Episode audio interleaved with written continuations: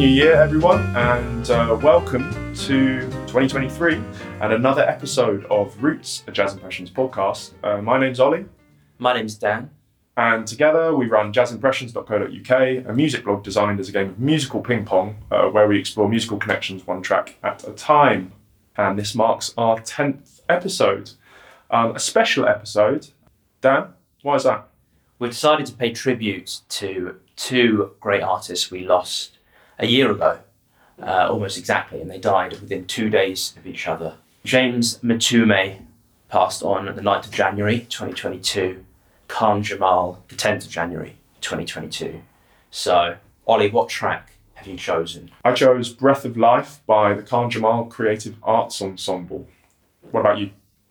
I've picked the song Mtume by Harold Land. Oh, nice. Okay, so a kind of indirect reference. Yeah, I mean, we'll start there because Mtume features on percussion on A New Shade of Blue, Mm. which was released on mainstream in 1971.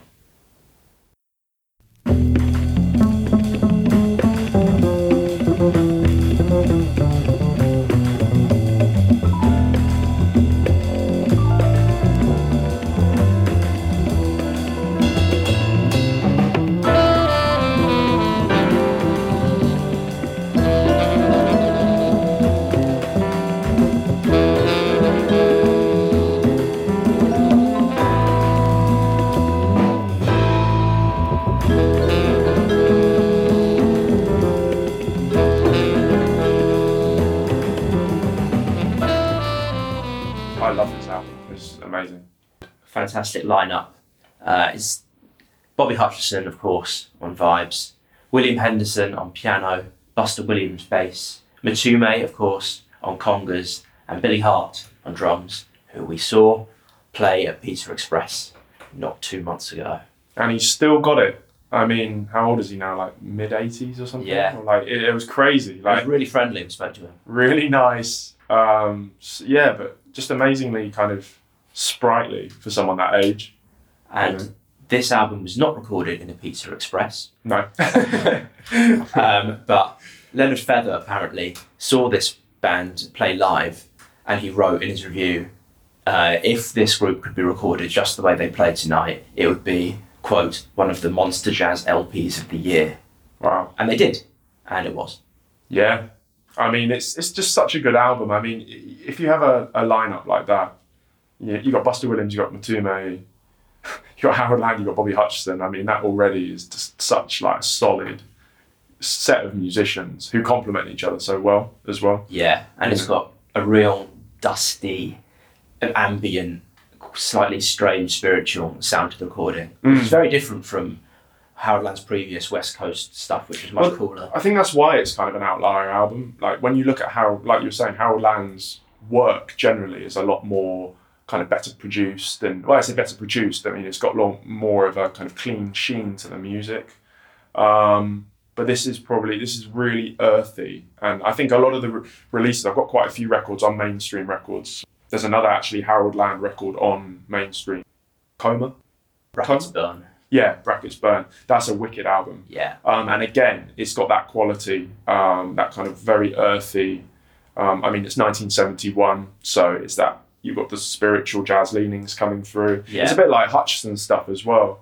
The early 70s Bobby Hutcherson records have a similar quality, Mm. but because a lot of those were still coming out on Blue Note, they got that, you know, yeah. they've still got that kind of that Blue Note perfection, whereas this has a bit of grit to it, a bit Yeah. of, you know. Well, the um, whereas Blue Note is uh, characterized by an incredible separation between the instruments. This is the opposite. And um, in All About Jazz, the review says that the recording is raw going on rough. It sounds as though there's one microphone suspended over the band, Mm. and uh, if you were to look at the mixing desk, all of the dials would be on red, and it really does. like our podcast recording. Yeah. well, yeah, we've just got the one microphone hanging over us here. Yeah, earthy. That's what we're all about, you know. One room feel. It was produced by Bob Shad, and the review says Shad knew precisely what he was doing, and the result is the absolute coyotes cojones. That's great. It's just it's just a great great outing from start to finish. Um, no weak tracks. And again, it's just one of the, the great kind of, I think, collaborations in jazz. Yeah. It's Hutcherson and Land coming together to work a bit like, you know, you have Miles Davis and Gil Evans. Yeah. They're like these power couples in jazz. I think we talked about their meeting in a previous episode. Yeah. That Hutcherson was kicked out from working in New York because he lost his cabaret card due For, to for smoking a joint, yeah, in a park. so I went to the West Coast, as you do. and that was of course where Harold Land was based. Rest is history. Yeah. Where did you go from there then? So you went from Mtume by Harold Land. My next track is West Coast Blues by Harold Land on the album West Coast Blues exclamation mark released on Jazzland in 1960.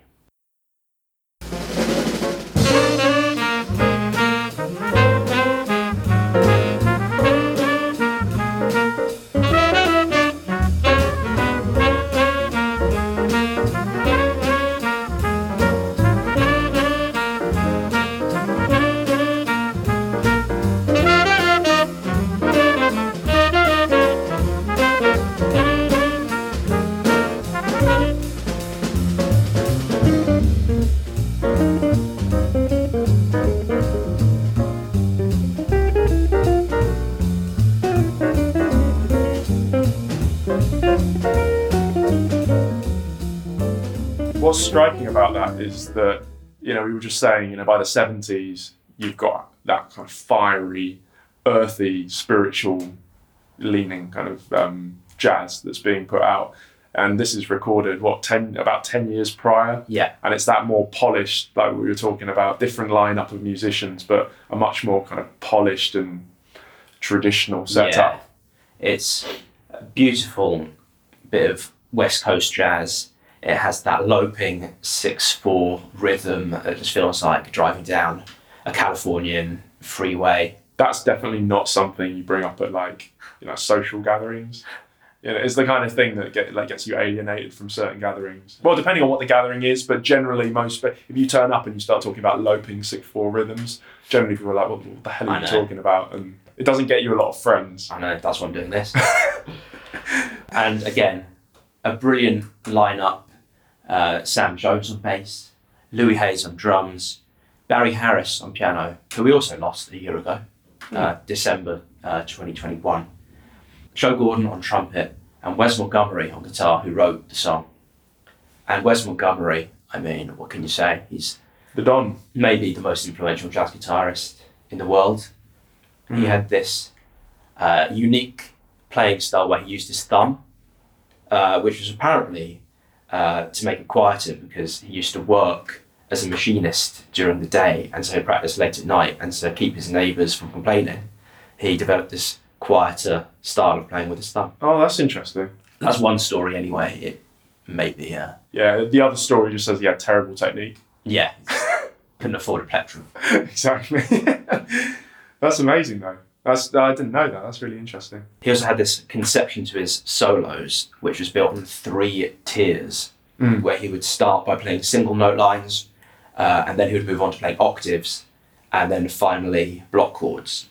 So if you listen to his solos, you can sort of hear this structure. in Oh, interesting. and it was incredibly Yeah. influential, almost like the guitar equivalent of Jaco Pastorius, in that people would try and emulate the way he used his thumb and also the octaves. Yeah, Octaves yeah, are a yeah. massive thing That's for both of interesting. Well.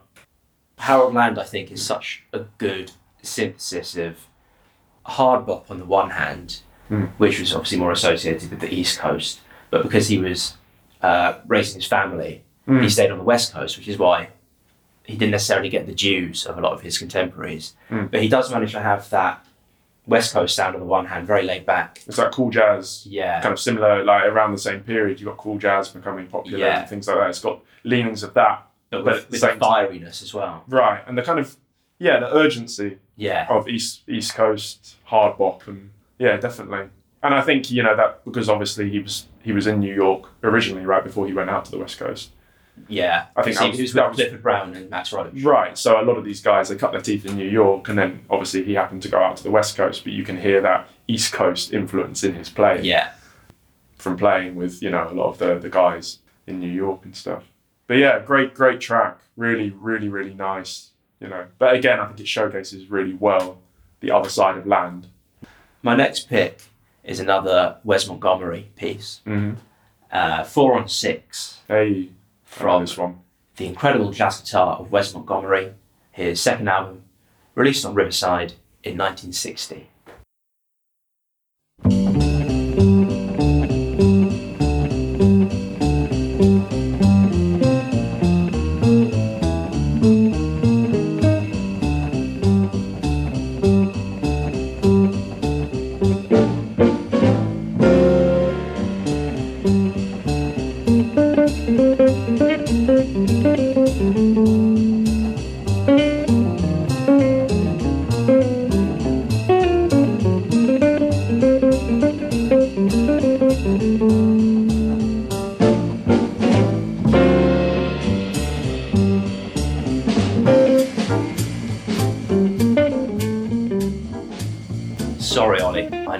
Track is triggering for you. That is incredibly triggering due to the fact that I know that was used by someone for some hip hop joint. I, and I can't, I feel like it's on the tip of my tongue, but I can't remember. If anyone knows, can you just DM us on, uh, on Instagram to let me know? Because this has happened before. Every time you play me this track, it sends this thing. And even now, I've just been like, trying to work out for the life of me where it's from. It's the opening, the boom, boom, boom, boom, boom, it- boom, boom. It's an ingenious riff, really catchy. It's an ostinato. It Sets up this blues, um, which is kind of based on what he does with West Coast blues as well. Mm.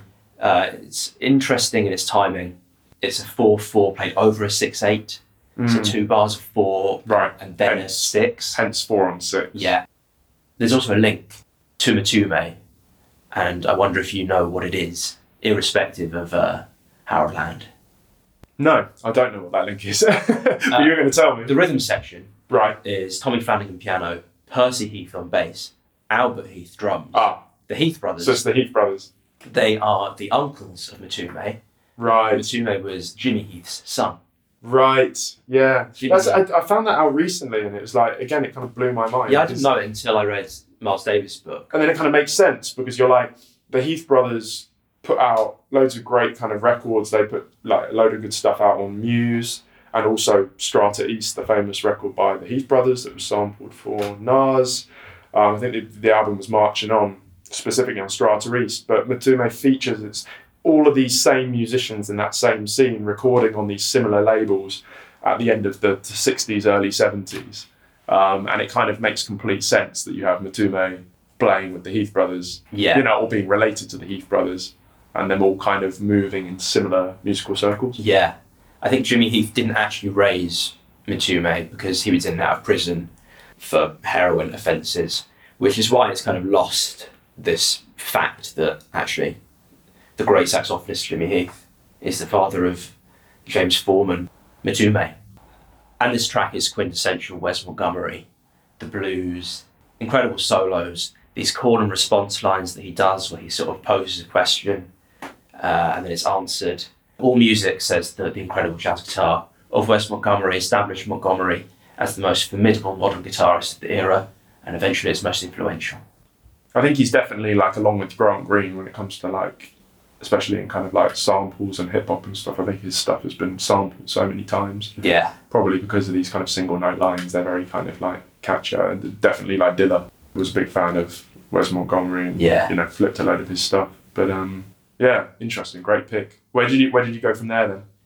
Next, the track Four on Three by Khan Jamal A on his album Percussion and Strings, released on CIMP in 1999.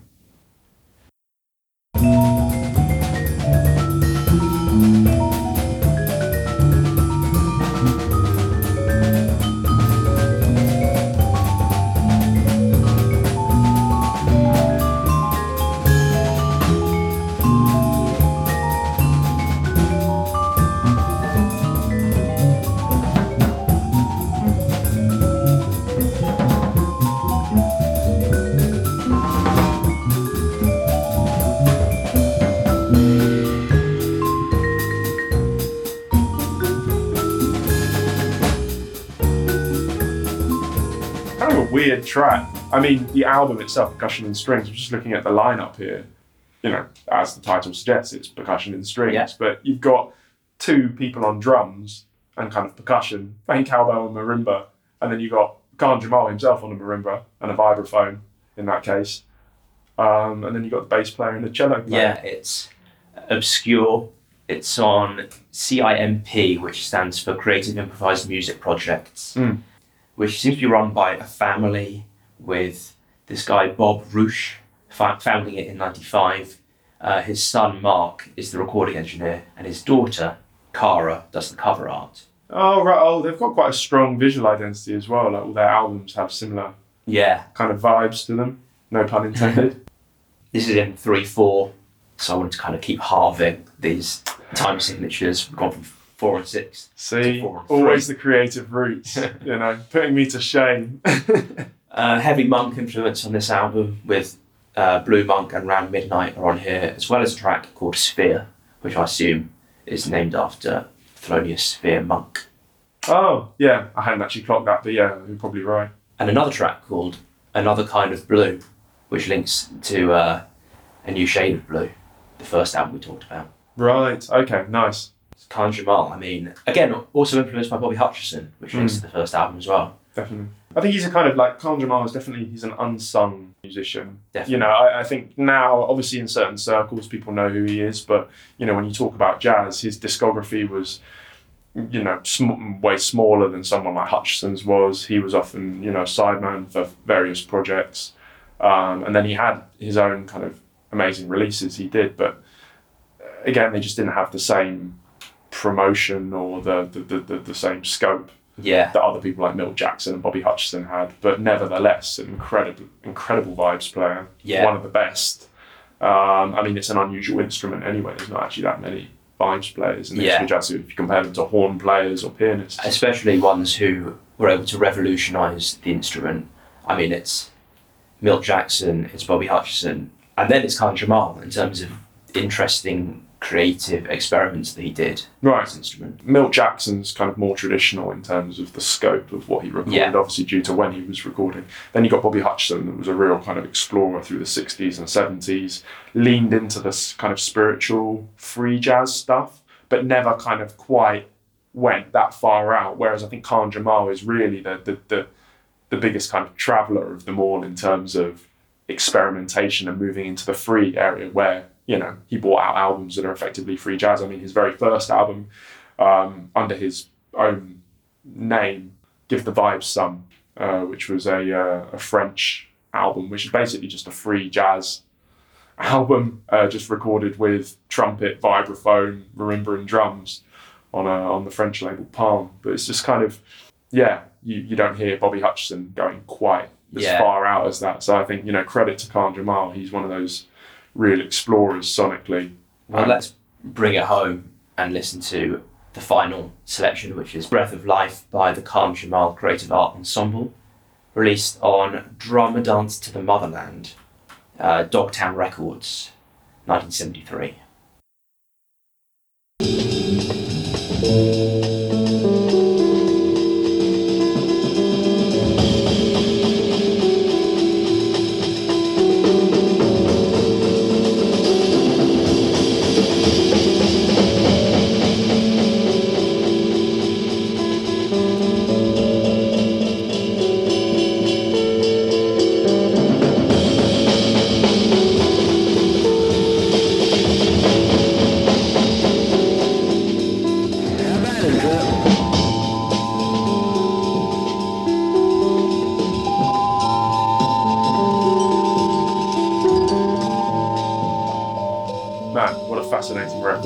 Mean, that is.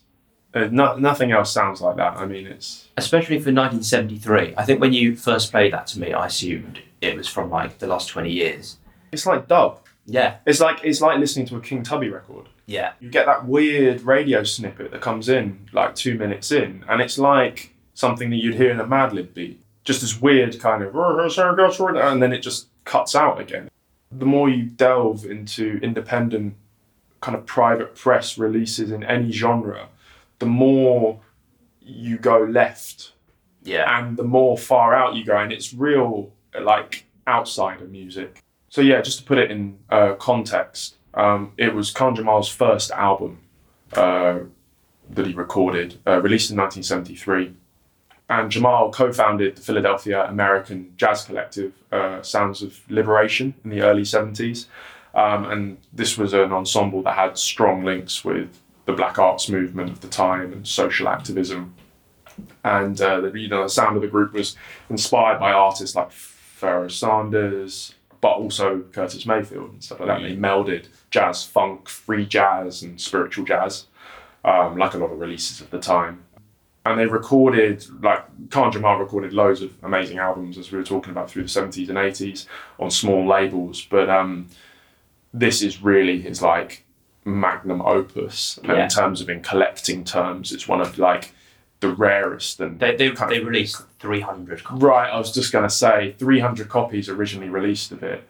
Um, and it's become so sought after by collectors, and it was reissued a fair few years back. And it's it's unlike, like I said, it's one of those rare albums that you hear and you're like, it's such a unique sound. There's four tracks on the record, and this is the final track. And arguably, I think it's it's, it's my favourite track of the record. The whole record's great, but it moves through free jazz, kind of psychedelia, and dub you know and again you don't hear dub influence on 70s jazz records really No. you don't hear that in the production um, and a lot of that's to do with they had a sound engineer uh, mario falana who was basically um, adding real-time effects to the band as they played Yeah. so all of that crazy kind of like um, delay and feedback and all of those things, and maybe even the radio snippets that came from the engineer. So he was almost performing Yeah. live with them as a member of the band. And I mean, you know, you look at the early seventies. So around the same time, was it seventy three? You've got Miles Davis's on the corner, and on the corner you had uh, Teo Macero cutting up the Yeah. sessions that Miles and the band had done and splicing them together. You had bands like Soft Machine, late sixties, early seventies, doing kind of um, kind of tape experiments. You had bands like Can in Germany, again taking that same approach. You know, having long jam sessions and then splicing it together. But again, to have actually the engineer live Mm. doing stuff is incredibly forward thinking. Yeah. I, I, I- feel anyway, from a performance perspective. Obviously now with electronic music and, you know, club culture and all of this stuff and sample culture, it's a lot more common. You go out, you see a band and you see someone maybe on electronics. But this is in the seventies, you know, so we're talking pre computers, pre any of this stuff, Yeah. you know, using analog gear to do this. And I think that's what gives it such a unique vibe. The fact that it, it, it just kind of swirls in this kind of heady ambience of, you know, it's incredibly mellow Yeah. um, and it feels almost like an ambient record. It's a great track to end on, Mm. you know. And there's definitely that connection. You know, we we're, we're talking about the more you go left when it comes to music, the more you go away from the music industry, from major labels, the more honesty often Mm. comes out of music. Um, that's not to say that stuff released on major labels isn't musically honest, but you find that these cult recordings that were basically self produced by somebody in their own house or very limited releases often don't have any of that um, Yeah. interference um, from major labels. And they are really honest musical expressions of the artist at that time. Yeah. Often these artists may not have even had the money a lot of these things were only been discovered in the last you know 10 20 years having never been released properly because the artist didn't have the money or they only put out a limited Yeah. you know which case in point 300 copies these were probably distributed at So- the gig Like the musical equivalent of an independent film. right the same kind of thing exactly and it's just got that i, I think also it's that lo-fi quality it's very reminiscent of uh, artists like sun ra Yeah. again, Sun Ra released music in a very DIY fashion. You know, he pressed up hundreds of records himself with the orchestra. They do handmade covers, and it's the same thing. You look at Khan Jamal's the, the, for this record. Um, it just says Khan Jamal on the front. The original was literally just a blank sleeve with the words Khan Jamal and some little stars on the front on a pasted cover, and that was it. And they've kind of again, you know, it's like all these kind of niche scenes. It gains this kind of mythical quality, but genuinely, the music stands up for me. This is a this is a really special record. It's a desert island disc for me. I, I could listen to Breath of Breath of Life on loop forever. Yeah. it's so good. Sun Ra also Philadelphia connection. He, Well, you've just preempted where I'm going to go. Yeah, the first step on my musical route is uh, via Sun Ra. Um, like you said, Sun Ra himself um, was kind of Philly based. Um, they had the house in Philadelphia where the orchestra live, and still to this day, members of the orchestra live in the house in Wow. Philly, as far as I know. I think Marshall Allen and Yeah. some of the members of the group. Um, I mean, the, the, the, the connection I've gone through is Philadelphia, but also space jazz. Um, specifically, the track I've chosen, the classic Space is the Place uh, by Sun Ra, released in 1973, also, same year, released on Blue Thumb Records.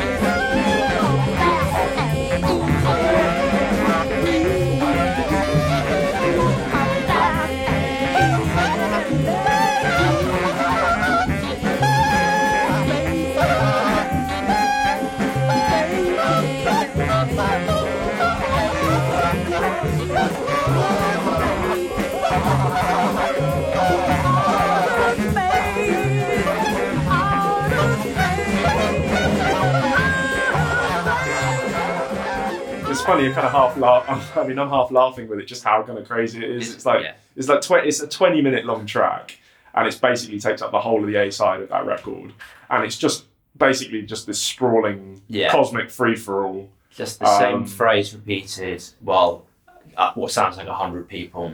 basically just chime in and out Yeah. as and when they want.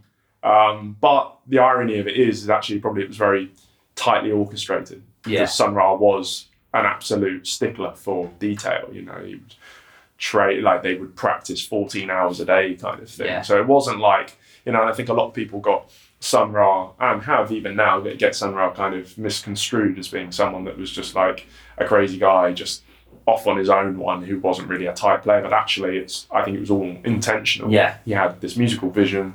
And he wanted to execute it in that way, and he did exactly that. It's the most like collective, almost pure form of jazz. It seems Right. weird to say, but something that sounds so out there. Yeah, it's kind of like listening to a Duke Ellington big band, Yeah, or like Mingus. but with a a real, almost like a kind of drunk lean to it. Yeah. You know, where everything is really woozy and everyone, you know, is. You know, but it's it, but, but again, you know, it's it's so unique. This this track, well, I think was probably the track that introduced me to Sun Ra. I think this is probably one of the first ones I heard, like a lot of people. Um, it's the same name of the uh, the the Afrofuturist kind of sci-fi film Sun Ra released Yeah. um, 1974, Mm. um, and it's directed by John Coney and written by Ra and featured um, Sun Ra and the band within the context of like a black exploitation film. Yeah. So kind of set in the ghetto kind of thing, and it was uh, you got like the Black Panthers in there and all this stuff, and it's a really unique film. Just from the perspective of, you know, obviously, like in the 70s, you've got the whole genre of black exploitation, and, you know, it was quite common to have famous funk and jazz musicians soundtracking them. So you've got, you know, like Roy Ayers for Coffee, you've got Trouble Man, Marvin Gaye, Black Caesar, Isaac James Brown, Isaac Hayes for Shaft. Shaft and Truck Turner and stuff like that. But to have Sun Ra basically do his own take on the genre is quite kind of bizarre. Yeah. And again, it doesn't fit in, it doesn't quite fit in with that territory that a lot of these other films Mm. were doing. It's the same, it feels very familiar, and a lot of it's very grounded, but at the same time, it's completely wacky. Yeah. Um, but he was, again, what's interesting about the film is he was making actually a serious point about blackness and, you know, presenting this philosophy, the, his ideas on uh, Afrocentricity and what it is to be black and Yeah. all these things. And really, Sun Ra is the, the, the, the, the founder of that movement. You know, we look at now artists like Flying Lotus, Erykah Badu, Shabazz Palaces, And before that, All of P Funk and P Funk even had that. They were, yeah, Afrofuturism. yeah, but even Sun Ra predates that. Yeah. He was doing this stuff even before P Funk and all of that. So really, he is the the, the, the, the originator of it all, really. Um, and it's kind of interesting. I was reading about the film. They're talking about like interpretations of the film, and they were saying that the Black Panthers had a particular idea of what should be done. You know, in terms of raising awareness of black issues and kind of fighting for freedom and things like that. But it was interesting. Sun Ra actually had a slightly kind of conflicting view because he was more about just taking blackness elsewhere, almost off the planet. Yeah. They were kind of more practical about dealing with things on the ground. You know what they should be doing, what they should be. And Sun Ra had this kind of different approach, which was like we should be Space- a new world. place. Space is the place. Yeah. We don't need to be here. and that's the interesting thing about Sun Ra. I think you know, famously, there's the famous story of him being um, a conscientious objector when the Vietnam War came round, and you know, the the, the the the judge says to him, he said, you know, he was basically trialed at the time, and the judge said, we're we're never going to see someone like you again, kind of thing, that used a racial slur. And Ra said, no, you're right, and just repeated it back to him. It's true, you know, he was one of a kind, and I think that's what resonates. Although I, I mean, I don't know about you, but sometimes in like jazz, particularly, I find vocal jazz it needs to fall in a particular Yeah. category. I find some of these more spiritual vocal jazz releases they don't quite do it for me in the same way instrumental stuff does. Yeah. But too. what's interesting about this is it does it just kind of feeds in. They're just used as instruments almost, um, and it and it fits in with the whole Sun Ra mythos. And you know, it says on the, the on the album on the liner notes it says vocals, and then in brackets it has space ethnic, and it's got and then he's got like you know I think it's like six vocalists on there Yeah. you know, including John Gilmore and the fantastic June Tyson, um, who you hear. And again, the vocals are panning from left to right, almost like call and response. Yeah. And then at the end of the record, you've got some very close, like John Gilmore's vocals, I think, very close to the mic, and then June Tyson's like in the distance. So it kind of creates this space within the actual recording. Also the same year as Headhunters. Again, using synthesizers in there. It's kind of spacey in its own right. Obviously, Yeah. it's a lot more kind of grounded. It's not free jazz. Yeah, But it's much. the same, but the same idea of kind of you know yeah, finding and, and Herbie Hancock had been looking at that Afrocentrism with even before that Mwandishi and Crossing. Just Sextant, you know, we were talking about and how alien that music sounds. It Yeah. sounds cosmic. You look at the album cover, the sounds on it, again, those sounds. But you got to remember, like you hear on Spaces the Place at the end, Sun Ra on the organ. You know, he'd been using electronic instruments almost like in, in the 50s, Mm. you know, late 50s. And so, and you're like, holy shit, this guy, Yeah. this guy was way ahead. You know, Herbie Hancock was a pioneer. What does that make Sun Ra? You know, it's like, but yeah, fantastic record. Um, I've decided for the next step to go with a Pharoah Sanders track, Astral Traveling, um, from his album Thembi, uh, released on Impulse Records um, in 1971.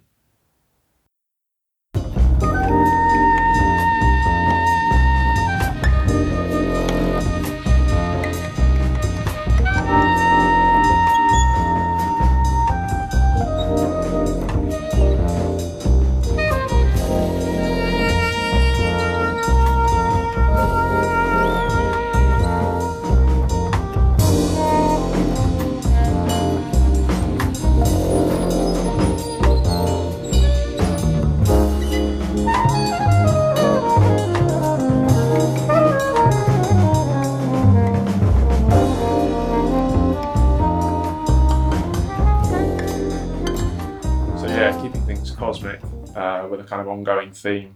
But there's a there's a there's more of a connection to Sun Ra than just the pure cosmic connection. Um, so Pharoah Sanders, before he became a solo artist in his own right, very early in his career as a young man, he played with Ra Oh, in the orchestra. that makes sense. Um, and it was actually before he joined in the early 60s, before he joined Coltrane's band um, in 65. Um, he cut his teeth with Sun Ra for a bit. wow. Um, and he was, at the time, he was often homeless. I think this was when he was in New York. And the orchestra around New York as well at the time, and he was often homeless. So uh, Ra gave him a place to lodge, uh, gave him clothes, and he was the actual one that encouraged him to use the name Pharaoh oh, which is where it all kind of starts, which makes complete sense when you look at Sun Ra and the Egyptian mythology that runs through all of his look and Mm. everything. So it was actually him that gave Pharoah Sanders the name Pharaoh, wow. I didn't know. um, and he obviously then ran with that. But yeah, I mean, this is this is a classic classic recording yeah. um, released in 1971. Uh, the track Astral Traveling um, features the fantastic um, Lonnie Liston Smith on uh, on keys that just you know spacey Rhodes lines. Yeah. Apparently, it's the first time he'd actually played the Rhodes This track. Right. Yeah, I think I heard about that that that story actually. He was saying I think up until then he'd been a pianist and they were in the they were in a session for something he was recording and he was in the corner Yeah. playing around with the Rhodes. So people were just unpacking their instruments. So Right. they Just saw this instrument. and he just saw it and just started like playing around on it and instantly they're like, well, know, kind of run with that. and it just sets the tone for the album, and not just the album, but almost an entire genre of spiritual jazz in the 70s. I, I feel that Pharoah Sanders kind of tapped into a real f- format that obviously loads of people were inspired by. Yeah. So after having worked with Coltrane, um, and after Coltrane passed, and Pharoah Sanders went off on his own to kind of make more cosmic jazz with Alice Coltrane and on albums like Ptah the El Daoud and things like that. Yeah. Jazz Um, and uh, Yeah, exactly. It, it's it's working around that same um, Yeah. that same format. You know, you've got this bed of bells and kind of extra percussion and all sorts of stuff like that, and it feels. And then you've got the Rhodes that just float over the top. It feels Yeah. cosmic. It's that-. You know? what, what's jazz about it is same with Alice Coltrane stuff. It's got this Yeah. urban groove, Right, but coming off of that is this cosmic. and similar Well- similar to the Sun Ra's joint as well. With Space is the place. The thing that really holds that down is actually the sax line. Yeah. and really that and maybe just like the rhythm section Mm. and i mean they have really it's just the sax line and that's kind of we've talked about this before how some of the best there's free jazz where everyone is just doing their own thing obviously and you've got all these clashing textures and stuff but then you've got the kind of freer leaning jazz like this which can be classed partly as free jazz but at the same time it's not completely free because it's got the well it is completely free in a philosophical context but it's um it's still got these musical this musical foundation, Yeah. albeit a repeating bass line that just locks everything down and allows everything else to just glimmer, Yeah. shift over the top of it. But you never lose sight of the main groove of the track, and I think that's why it's so accessible to Yeah. people. It's a very accessible album compared to a lot of his further out stuff. Right. And part of that is the eclecticism of this record because it goes from this very gentle, spacey track into some really free stuff like Red, Black, and Green. Right. And then you've got Love, which is just a bass line by Cecil McBee. Yeah. So if you don't like this track, don't worry because the next one is coming Yeah. along. You just have to make it through the track that you don't like. Yeah. And generally, people don't have the patience to sit five minutes through something they don't like. Yeah. But yeah, fantastic album. And my next track is the same track, Astral Travelling, but this time by Lonnie Liston Smith. Um, from his album of the same name. It's actually, I should say, it's Lonnie Liston Smith and the Cosmic Echoes. Um, his group um, released about five or six albums with him. Um, but this was the first one he put out with the group, and it was released in 1973 on Flying Dutchman.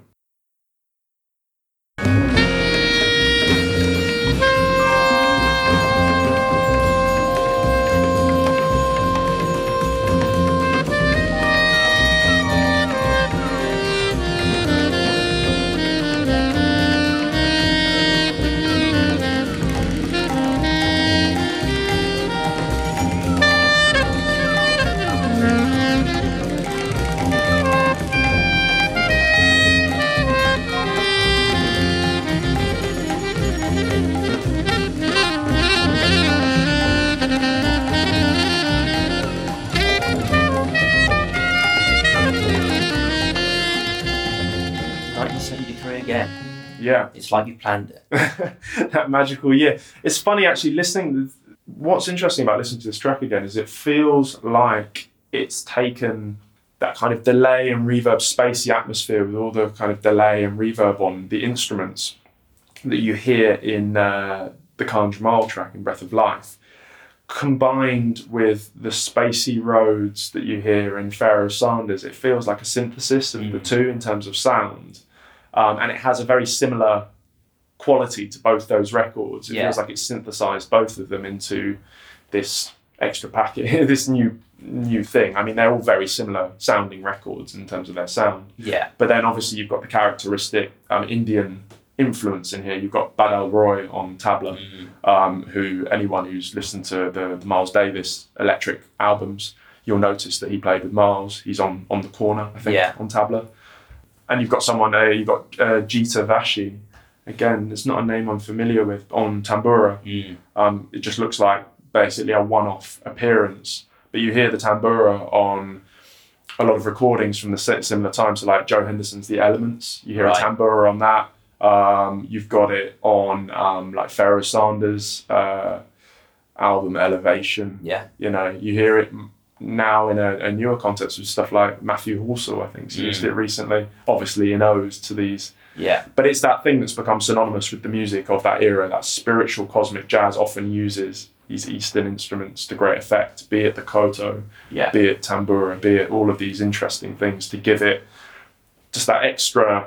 You know, I don't want to say like a kind of mysticism because it kind of perpetuates this idea of the mystically, but it, it, it does have that quality. It has a higher It feels deeper, and that's I think when people talk about spiritual jazz, it's not necessarily about being religious. It's about having a deeper connection to kind of musical cultures Yeah. and, and the feeling of the music and connecting the dots cross genre, across culture.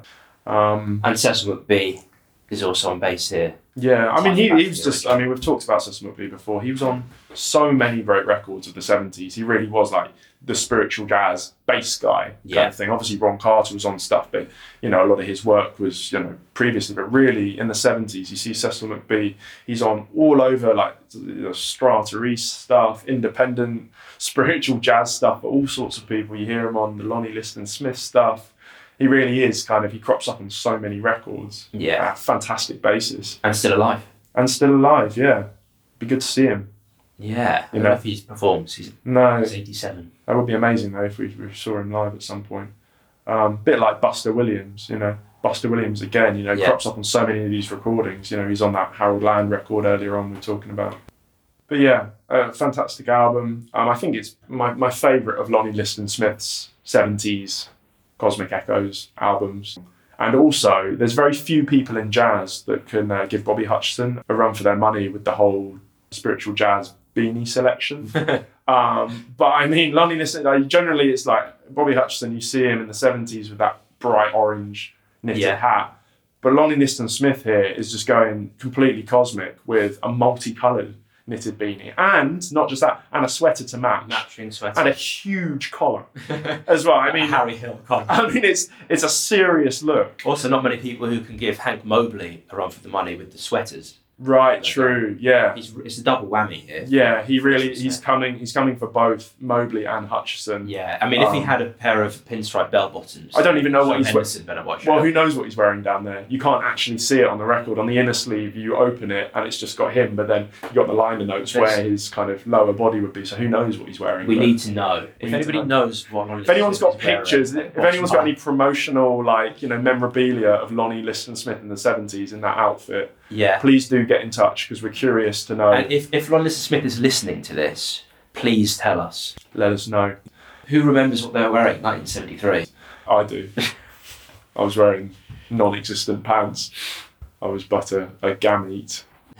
You know that Slum Village lyric in uh, what's it in Get This Money where he says, uh, "When I was a little boy chilling in my daddy's nuts." you know, yeah, one of the best lyrics in hip hop. Um, yeah, fight me. Anyone who disagrees. um, anyway, I've um, I've gone off topic. Lonnie Liston Smith, one of the best to ever touch the spacey Rhodes. Can I guess where this is going? Uh, go on then. Mtume plays Yeah. the percussion on Cosmic Echoes, Right, um, Astral Traveller. there we go. Yeah, you got the connection. It's um, Mtume features on the album, um, and of course, uh, brings us to Harold Land's track Mtume. Again, you look at Harold Land's record. What's it, 1971?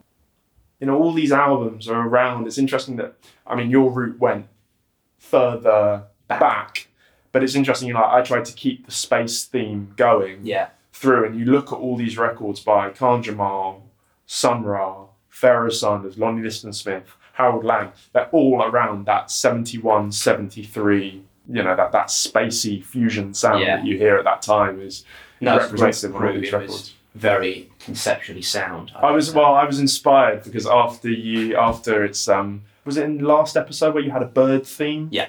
Yeah, where you managed to keep a bird theme running all the way through with multiple sub themes. I thought, shit, I've got to up my I've got to up my thematic game here because w- w- we can't go into 2023 like you know just doing basic connections Yeah. like oh this guy played on this record and this was the same year. We have to go conceptual. Yeah, So that that wraps up episode ten of Roots. Um, again, R.I.P. to um, Khan Jamal and Mtume, two of the all-time greats, sadly missed.